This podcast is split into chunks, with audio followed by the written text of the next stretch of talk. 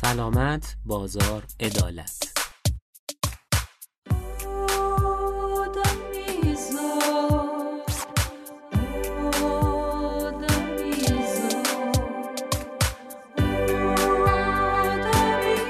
کشورهای توسعه یافته چند درصد درآمد ناخالص داخلی خودشون رو صرف بهداشت و درمان می‌کنن و آیا هزینه بیشتر به معنی امکانات بهتره؟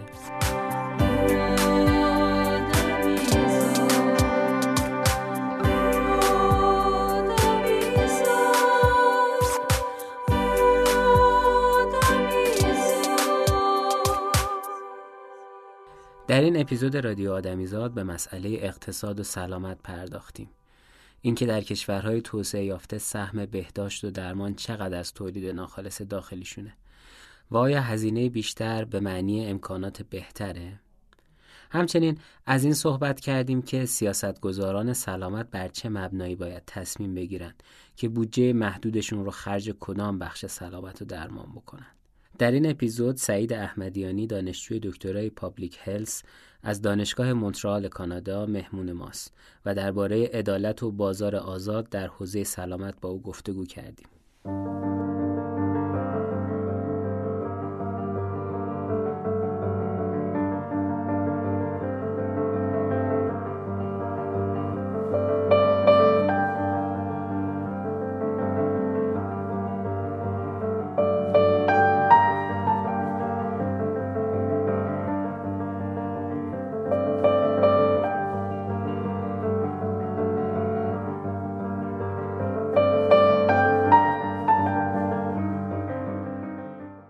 سعید اولین سوالم از تو اینه که نسبت اقتصاد به سلامت چطوریه آیا هرچه یک اقتصاد بزرگتر باشه و یک کشور پیشرفته تر باشه به معنی اینه که در زمینه بهداشت و درمان هم جلوتر و بهترن؟ من هر جا که مثلا تمام حالا هم مقطع پی هم مقطع ارشد که مثلا بحث اقتصاد سلامت بود طبیعتا این کشورهایی که دانشگاهی که دارن درس میدن میان کشورهای توسعه یافته رو با هم دیگه مقایسه می‌کنن آمارهایی که میدن از اونها میدن. همیشه یک مثال بد توی حوزه سلامت وجود داره به عنوان یک الگوی بد معرفی میشه و همه میگن مثل این نباشید. اون یه دونه الگو آمریکاست. یعنی آمریکا با تمام پیشرفت هایی که داره با تمام توسعه یافتگی که داره پول زیادی که داره توی یک موضوع داره خیلی ضعیف عمل می‌کنه و اون موضوع سلامت از تقریبا از تمام تقریبا دقیقا از تمام کشورهای توسعه یا جهان ضعیفتر داره عمل می‌کنه. و علتی که براش ذکر می‌کنن اولین و مهمترینش بحث بازار آزاده. ببینید بازار توی مباحث اقتصاد برمیگرده به تئوری آدم اسمیت بحث رابطه عرضه و تقاضا. که آقا شما هر جا که عرضه بیشتر داشته باشی قیمت خود به خود کاهش پیدا می‌کنه. اگر که تقاضا زیاد بشه قیمت خود به خود افزایش پیدا می‌کنه و این خودشون یه جوری به یه بالانسی می‌رسن همدیگر تنظیم می‌کنن و شما لازم نیستش که توی بازار دخالت بکنید توی بحث سلامت این صدق نمی‌کنه. این یه مبحث خیلی جدیه توی تمام کتابای اقتصاد سلامت که شما نگاه بکنید. اولین چپترها چپتر اول میان رابطه عرضه تقاضا رو توضیح میدن. چپتر دوم میگن که بازار سلامت اصطلاحا مارکت فیلیره. یعنی بازار فیل میشه صدق نمی‌کنه دربارش. علتش هم اینه که حالا علل مختلفی داره ولی مهمترینش اینه که اولا سلامت یک نیاز ضروریه. شما اگر که برای جونت قیمت بذارن 20 هزار تومن یا قیمت بذارن 20 میلیون تومن شما در نهایت مجبوری اونو بخری. بنابراین اینجوری نیستش که بازار آزاد خودش رو تنظیم بکنه. اینجوری نیستش که مثل خرید ماشین نیستش که بگی آقا من حالا یه سال ماشین نمی‌خرم تا ماشین ارزون بشه خودش. مثل بقیه کالاها نیست. سلامت و مجبوری همین الان بری سراغش. ولی این آمریکا درصد بالایی از بودجه مالیات دنده ها رو صرف سلامت می‌کنه. ما برای سنجش سلامت فاکتورهای مختلف داریم. ولی دقیقا نکته ای که گفتی از همه چیز مهمتر همینیه که الان اشاره کردی که 18 درصد از تولید داخلیش رو داره دامستیکش رو داره صرف سلامت می‌کنه. و این 18 درصد جزو عددهای خیلی بزرگه. آمریکا امید به زندگیش بد نیست. وضعیت سلامتی مردمش خیلی بد نیست. اگرچه اختلاف طبقاتی خیلی توش مشهوده. ولی مسئله ای که وجود داره اینه که شما این سلامتی رو با چه هزینه ای به دست آوردی؟ با هزینه 18 درصد GDP ت. خب این دقیقا نشون میده که کاملا inefficient ه علت این inefficiency یا عدم بهرهوری چیه؟ یکی از عللش بحث بازار آزاده که بیمارستان می‌تونه هر قیمتی بذاره و بیمار رو مجبور بکنه که پول بپردازه برای در واقع دریافت سلامتیش. ولی همین سیستم بازار آزاد از یه جنبه های دیگه می‌تونه مفید باشه. مثلا ما می‌بینیم خیلی از نوآوری ها در صنایع مربوط به پزشکی در آمریکا اتفاق میفته همه شرکت ها میرن سرمایه گذاری می‌کنن به خاطر کسب سود و در عوض فناوری هم رشد می‌کنه. خب اینجا می‌بینیم که بازار آزاد یه جورایی به نفع ما داره کار می‌کنه. ببین هزینه research and development توی چیز نمیاد توی اون 18 درصد نمیاد. اون 18 درصد health expenditure ه هزینه های مرتبط با سلامته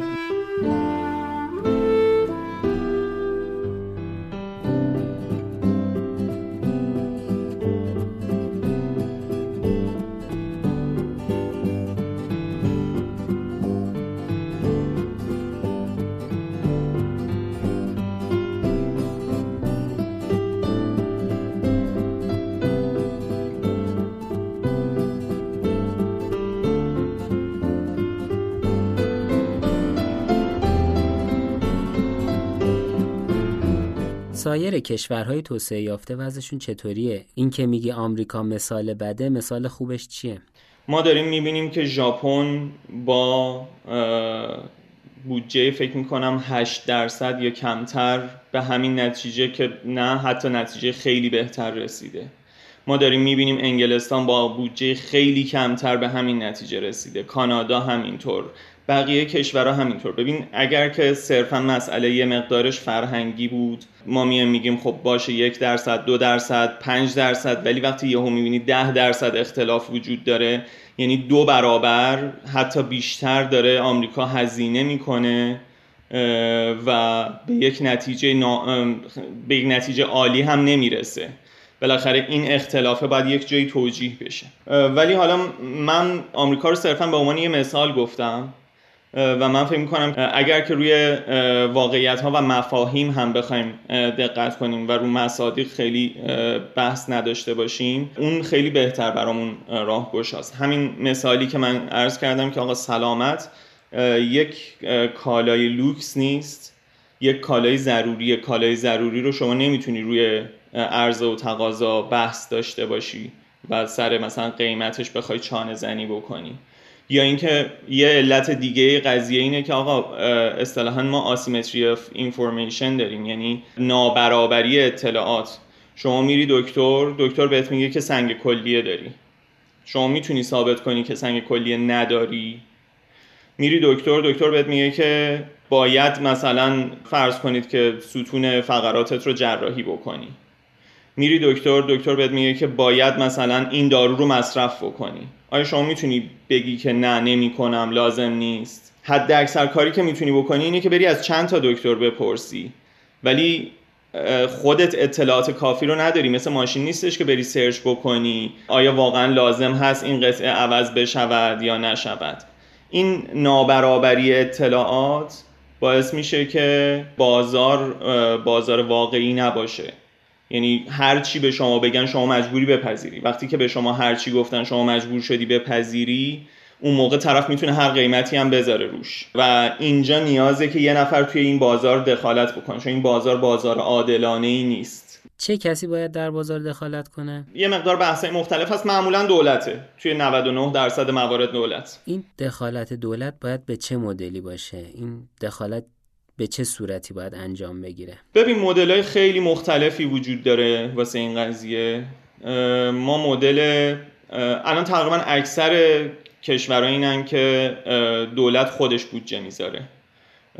حالا یا بودجه رو توی در واقع توی مالیات شما لحاظ می‌کنه که میشه مثلا مدل انگلستان و کانادا.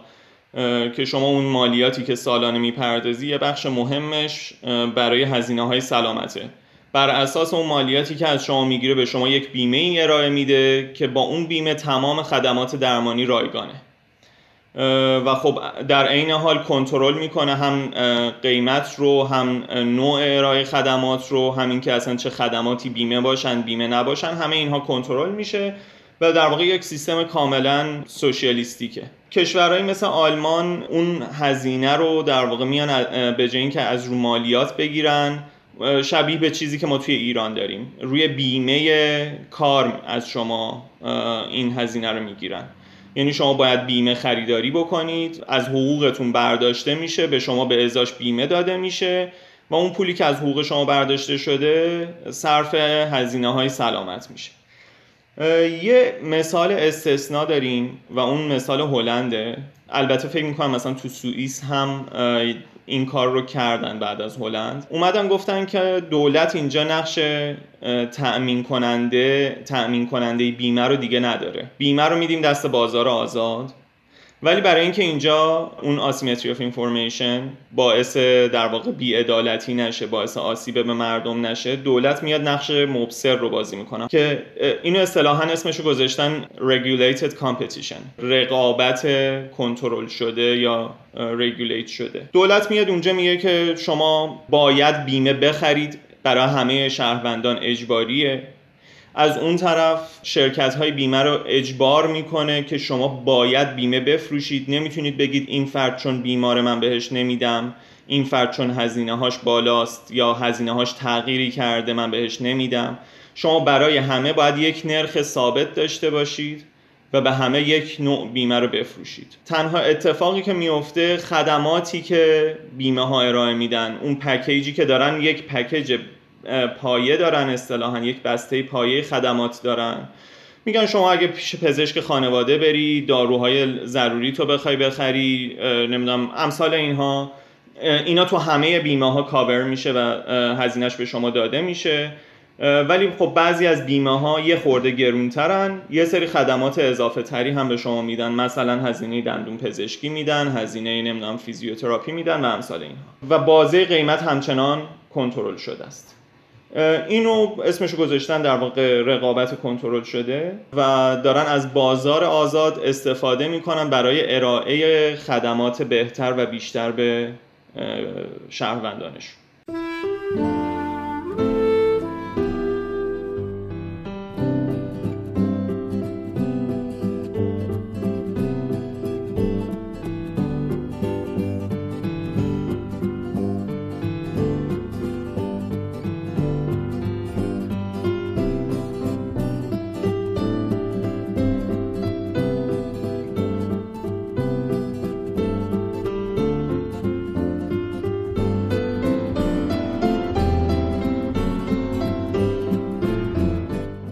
تو اشاره کردی که دولت یا از طریق مالیات یا از طریق بیمه سعی می‌کنه که یک سری خدمات درمانی رو برای شهروندان تهیه کنه.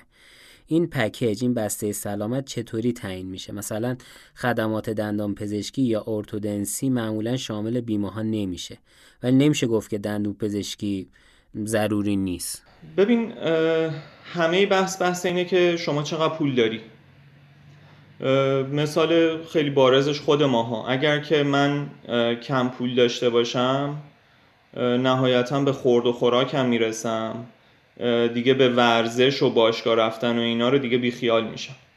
اگه یه خورده پول بیشتر داشته باشم ممکنه که مثلا حالا یه سینما برم یه باشگاهی برم اینا. ولی مثلا تئاتر رفتن رو بیخیال میشم. یا مثلا کلاس موسیقی رفتن رو بیخیال میشم. وقتی پولم بیشتر میشه به اونم می‌پردازم. تهش که نگاه بکنی آیا کلاس موسیقی چیز غیر مهمیه؟ یا مثلا چیز به درد نخوریه اینجوری بگیم. چیز به درد نخوریه؟ نه. خیلی چیز خوبیه خیلی تو روحیه ای من تاثیر می‌ذاره. ولی خب من ممکنه پول نداشته باشم دیگه. خدمات سلامت هم همینه. آیا مثلا فرض بفرمایید که منتال هلس خدمات روان پزشکی مثلا مشاوره رفتن.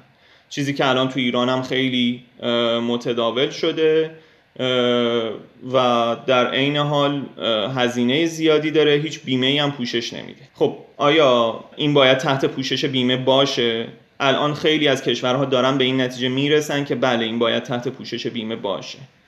منتها چجوری به این نتیجه رسیدن؟ چطور قبلا نرسیده بودن؟ دو تا فاکتور داره. فاکتور اول اینه که آیا الان ما پول کافی داریم؟ اگر پول داشته باشیم خب همه اینا رو هم پوشش میدیم. همونجوری که خودت گفتی ممکنه هزینه ارتودنسی رو هم پوشش بدیم که فرد مثلا آسیب روحی نبینه. فاکتور دوم اینه که آیا این هزینه اثر بخش هست یا نه؟ اگر که من دارم مثلا x میلیون خرج می‌کنم که ایشون دندونش رو ارتودنسی بکنه آیا بعدا سلامتش معادل این x میلیون تومن سیو میشه؟ سلامتش حفظ میشه یا ارتقا پیدا می‌کنه یا خیر؟ جالبیش همینه که ما سلامت رو چطوری می‌خوایم قیمت بذاریم؟ شما میگی که آقا مثلا من ده میلیون تومن خرج کردم یک واحد سلامتی من افزایش پیدا کرده. حالا اصطلاحا میگن کیفیت زندگی یک سال زندگی با کیفیت کامل. خب پس یک سال زندگی با کیفیت کامل به ازای ده میلیون تومن. حالا این یک سال زندگی چقدر میارزه؟ معیاری که میگن تو هر کشوری فرق می‌کنه و دقیقا بستگی داره به جیب اون کشور. توی ایران میگن که حد اکثر سه برابر جی دی پی پر کپیتای اون کشور. توی ایران و کشورهای در حال توسعه. من هنوز متوجه نشدم که چه جوری محاسبه می‌کنن که فلان دارو یا فلان خدمات پزشکی شامل حمایت دولت بشه یا نشه. ببین اینجوری بگم. ما میایم یه پرونده هزینه اثر بخشی رو برای یک دارویی کار می‌کنیم. تهش در میاد که این دارو در نهایت عمر بیمار رو سه ساله با کیفیت کامل افزایش میده. یعنی مثلا فرض کن اگه کیفیت زندگیش هفته همه این بیشتر از سه سال افزایش میده دیگه. خب؟ سه سال با کیفیت یک افزایش میده. خب؟ میگیم خب ما به ازای این سه سال چقدر داریم هزینه می‌کنیم که این بیمار این دارو رو دریافت بکنه؟ مثلا فرض بفرمایید میگن که سی میلیون تومن. سی میلیون تومن برای سه سال میشه سالی ده میلیون تومن. خب ما میایم میگیم که آیا این دارو به صرفه هست؟ این سالی ده میلیون تومن میارزه یا نه؟ توی ایران معیار اینه. جی دی پی پر کپیتای ایرانیا چقدره؟ اینو ضرب در سه کن. این میشه حد اکثر مقداری که اون یک سال زندگیشون میارزه. الان من که دارم میگم احتمالا شما اینو حس کردین که یه حال بدیه یه جور بدیه که آقا ما داریم میگیم زندگی یه نفر. همین زندگی یه نفر انقدر میارزه. اصلا شما چجوری می‌تونی قیمت بگذاری؟ بحث اخلاقی خب خیلی سرش زیاده. ولی ما بودجه نداریم. بودجه محدوده. هر جا ایران باشی چه آمریکا باشی چه اسکاندیناوی باشی بالاخره بودجه یه مقدار مشخصیه. ناتمام که نیست. بی نهایت که نیست. وقتی بودجه محدوده شما مجبوری باید یه محدودیتی بذاری. حالا کشور شما پولدارتر که باشه اون محدودیتی که می‌ذاری محدودیت کمتری برای شما ایجاد می‌کنه بیشتر می‌تونی هزینه بکنی برای سلامتت. بنابراین اون یک سال رو می‌تونی قیمت بیشتری بهش بدی بنابراین می‌تونی خدمات بیشتری برای شهروندانت خریداری بکنی. و همین میشه که نتیجهش میشه بیعدالتی در سلامت در تمام کشورهای جهان اختلافی که بین کشورهای توسعه یافته و کشورهای در حال توسعه هست. و اختلافی که توی خود جامعه ها طبقات پولدارتر و طبقات محرومتر اختلافی که اینها توی سلامت دارن نشون میدن.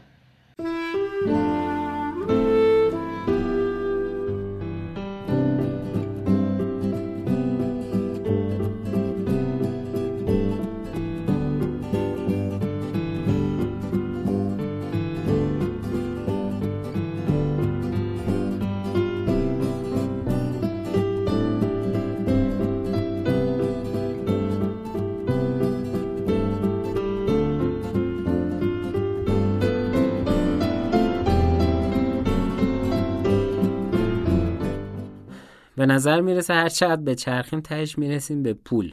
جایگاه پول از منظر تخصص تو یعنی پابلیک هلس چه اهمیتی داره؟ ببین دو تا اهمیت جدی داره. اهمیت اولیش اینه که اولا شما هر کاری برای تغییر سبک زندگی بخوای بکنی اونم خرج داره. طبیعتا وقتی که پولدارتر باشی کارهای بیشتر و بهتری می‌تونی انجام بدی. امکان ورزش رایگان برای شهروندانت فراهم بکنی کمپین های تبلیغاتی گسترده ای راه بندازی و بتونی در واقع شهروندانت رو به سمت یک زندگی سالمتر هدایت بکنی. خب این خب یه بخش وابستگی به پوله. یه بخش دیگهش که شاید مهمترم باشه بحث تربیت نیروی متخصصه. ببین اهمیت بهداشت توی کشور ما تقریبا کمتر کسیه که اهمیتش رو ندونه. از مسئولین دارم میگم. اینکه آقا اگر که ما بتونیم یک مردم سالمی داشته باشیم رفتارهای پرخطر نداشته باشن سیگار نکشن نمی‌دونم مواد مخدر مصرف نکنن خب طبیعتا هزینه درمانشون کمتر میشه و امثال این. اینو خب همه می‌دونن. منتها اینکه چجوری می‌خوای یک همچین کاری بکنی چجوری می‌خوای به مردم بفهمونی که این برای شما ضرر داره این یکی برای شما خوبه. این رو دانشش رو نداری. دانش از کجا میاد؟ از اینکه نیروی متخصص خوب داشته باشی. نیروی متخصص خوب از کجا میاد؟ اینکه رفته باشه درس خونده باشه. یا تو هزینه کرده باشی و آموزشش داده باشی. ما متاسفانه دانش اولینی می‌دانیم که چه چیزی نیاز داریم ولی توی اجرا کردنش زیاد موفق نبودیم. ببین ما مثلا میگم همین بحث سیگار چقدر ما می‌بینیم که تبلیغ داریم حالا روی پاکت سیگار می‌زنن توی تلویزیون ممکنه که بزنن توی اتوبان بیلبورد می‌زنن. ولی آیا واقعا کسی رفته یه بررسی بکنه که اصلا این پوستر بیلبورد نمی‌دونم تبلیغات تلویزیونی مؤثره یعنی اون کسی که سیگاریه و سیگار می‌کشه قرار با یه دونه تبلیغ تلویزیونی ترک کنه بذاره کنار. اصلا مایندست اون فرد فرق می‌کنه و ما زبانش رو اصلا نمی‌فهمیم که بخوایم با زبان خودش باش حرف بزنیم.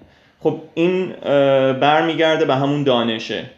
که ما دانشش رو نداریم که آقا اینو اصلا تو چجوری باید بری باهاش حرف بزنی؟ و اون دانش بر باز برمیگرده به پول. یعنی همه نهایتا همش به همون قضیه پولدار و بی پول برمیگرده. اینجوری که من متوجه شدم از یه طرف نباید و نمیشه به بازار آزاد در زمینه سلامت تکیه کرد. از طرف دیگه توی یه سطح دیگه باز این پول هست که تعیین کننده است. چیزی که مشخصه اینه که در شرایط بحرانی یا شرایطی که مربوط به جون آدم ها میشه دولت باید دخالت کنه. حالا تو بحث سلامت رو به صورت کلی گفتی ولی خب ما مثلا می‌بینیم که در یه بحرانی مثل کرونا که الان هممون درگیرش هستیم حتی لیبرال ترین کشورها و دولت ها هم مجبور به مداخله شدن. ببین اینی که میگه خیلی درسته. شاید حالا من خیلی نتونم واقعا بیشتر از این چیزی بگم. واقعیت همینه که چیزی که تقریبا تو تمام کشورهای جهان ما دیدیم اینه که توی یک شرایط اضطراری توی یک کرایسیس ما نمی‌تونیم توی یک بحران ما نمی‌تونیم به بازار آزاد تکیه بکنیم. مجبوریم بیایم مداخله بکنیم. دلیلش هم دقیقا همون بحثیه که من عرض کردم که آقا سلامت یک کالای لوکس نیست یک کالای ضروریه. بحران دقیقا اسمش به خاطر همین بحرانی که یک در واقع یک بخش ضروری از زندگی شما تحت تاثیر قرار گرفته و قضیه واسه همین بحرانی شده. حالا یا سلامت شماست یا کار شماست یا حالا چیزایی دیگه. مایکل سندل یه کتاب خیلی خوبی داره عدالت چه باید کرد. توی اون چپتر اولش میاد همین بحث رو مطرح می‌کنه. یه مثالی می‌زنه فکر می‌کنم از طوفان‌های جنوب شرقی آمریکا و توی اون مثالش میگه که آره اینجا طوفان اومده بود و مردم آب نداشتن آب شهری قطع شده بود به خاطر طوفان و بازار آزاد به اینجایی رسیده بودش که هر بطری آب معدنی رو مثلا دو هزار دلار میفروختن. حالا من عددش دقیق یادم نیست ولی می‌خوام بگم که یک همچین وضعیتی که بازار آزاد موقعی که می‌رسه به یک بحث بحرانی و یک کالای ضروری می‌تونه به شدت آسیبزا باشه.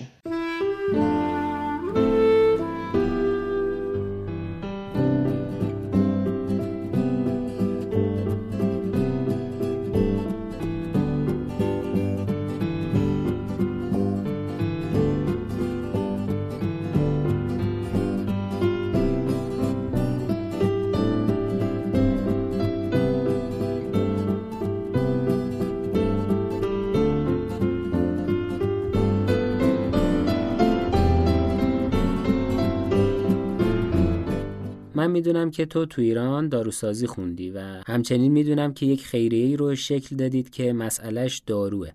خیلی خوشحال میشیم که درباره این خیریه برای ما توضیح بدیم. خیلی خیلی ممنون که اینو گفتی.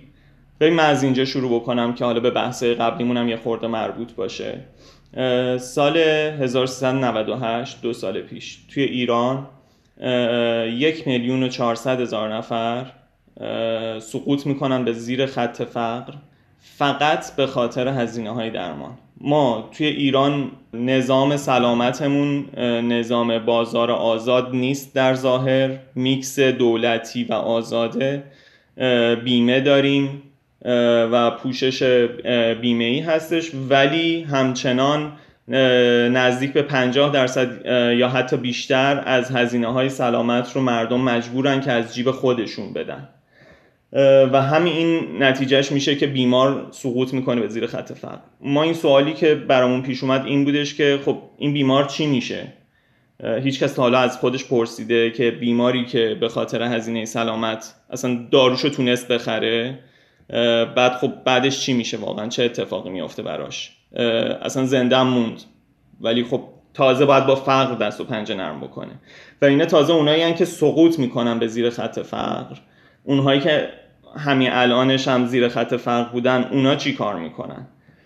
بیمار توی یه همچین شرایطی دو تا راه داره. یه راهش اینه که دارو رو نخره و خب نخریدنش معادل اینه که سلامتیشو به خطر بندازه و بمیره.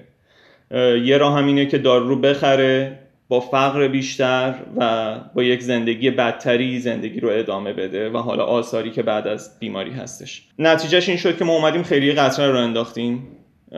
که بیمار اگر که میاد داروخانه بدون دارو خارج نشه. خیلی وقتا بیمار میومد ما تو داروخانه تو دانشگاه داروسازی که بودیم خیلی وقت ما می‌دیدیم که بیمار میاد داروخانه نسخهش رو میده بعد که متوجه قیمتش میشه دارو رو نمی‌گیره و میره بیرون. خیلی قطره ما سال 88 رو انداختیم دقیقا با همین هدف که داروی بیمارانی نیازمند رو ما تعمین بکنیم. و اجازه ندیم که فقر باعث بشه که کسی به داروش دسترسی پیدا نکنه. خدا رو شکر الان دوازده ساله که بچه ها دارن کار می‌کنن. من همین الانم هم از راه دور دارم تمام سعیمو می‌کنم. اگه وقت بکنم تو جلسات شرکت بکنم یا اگر که می‌تونم متنی بنویسم یا کاری انجام بدم. خیلی الان ثبت شده است به عنوان یک انجیو و در حال حاضر نزدیک به 200 تا بیمار رو ما داریم ماهانه کمک می‌کنیم که داروشون رو تهیه بکنن و تقریبا همه بیمارها غیر از حالا مثلا یه درصد خیلی کمیشون تقریبا همشون زیر خط فقر بودن. تو وضعیت خیلی فقر شدیدی بودن. خیلی هاشون سرطانی هن خیلی هاشون هم بیماری های عادی مثل مثلا بیماری قلبی بیماری دیابت و همسال اینها دارن و نمی‌تونن داروشون رو خریداری بکنن و اگر که این کمک ها نباشه واقعا معلوم نیستش که وضعیت سلامتشون به کجا برسه. خیلی خیلی ممنون که به رادیو آدمیزاد اومدیم خیلی ممنون از شما ممنون از وقتی که در اختیار من گذاشتید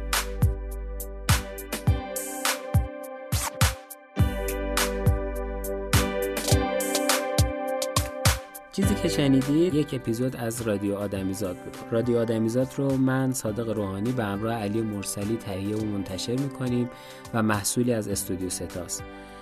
ممنون از فرزانه نصیری بابت طراحی کاور آرت ما و ممنون از شما که ما رو گوش می‌دید. مراقب خودتون و سلامتیتون باشید.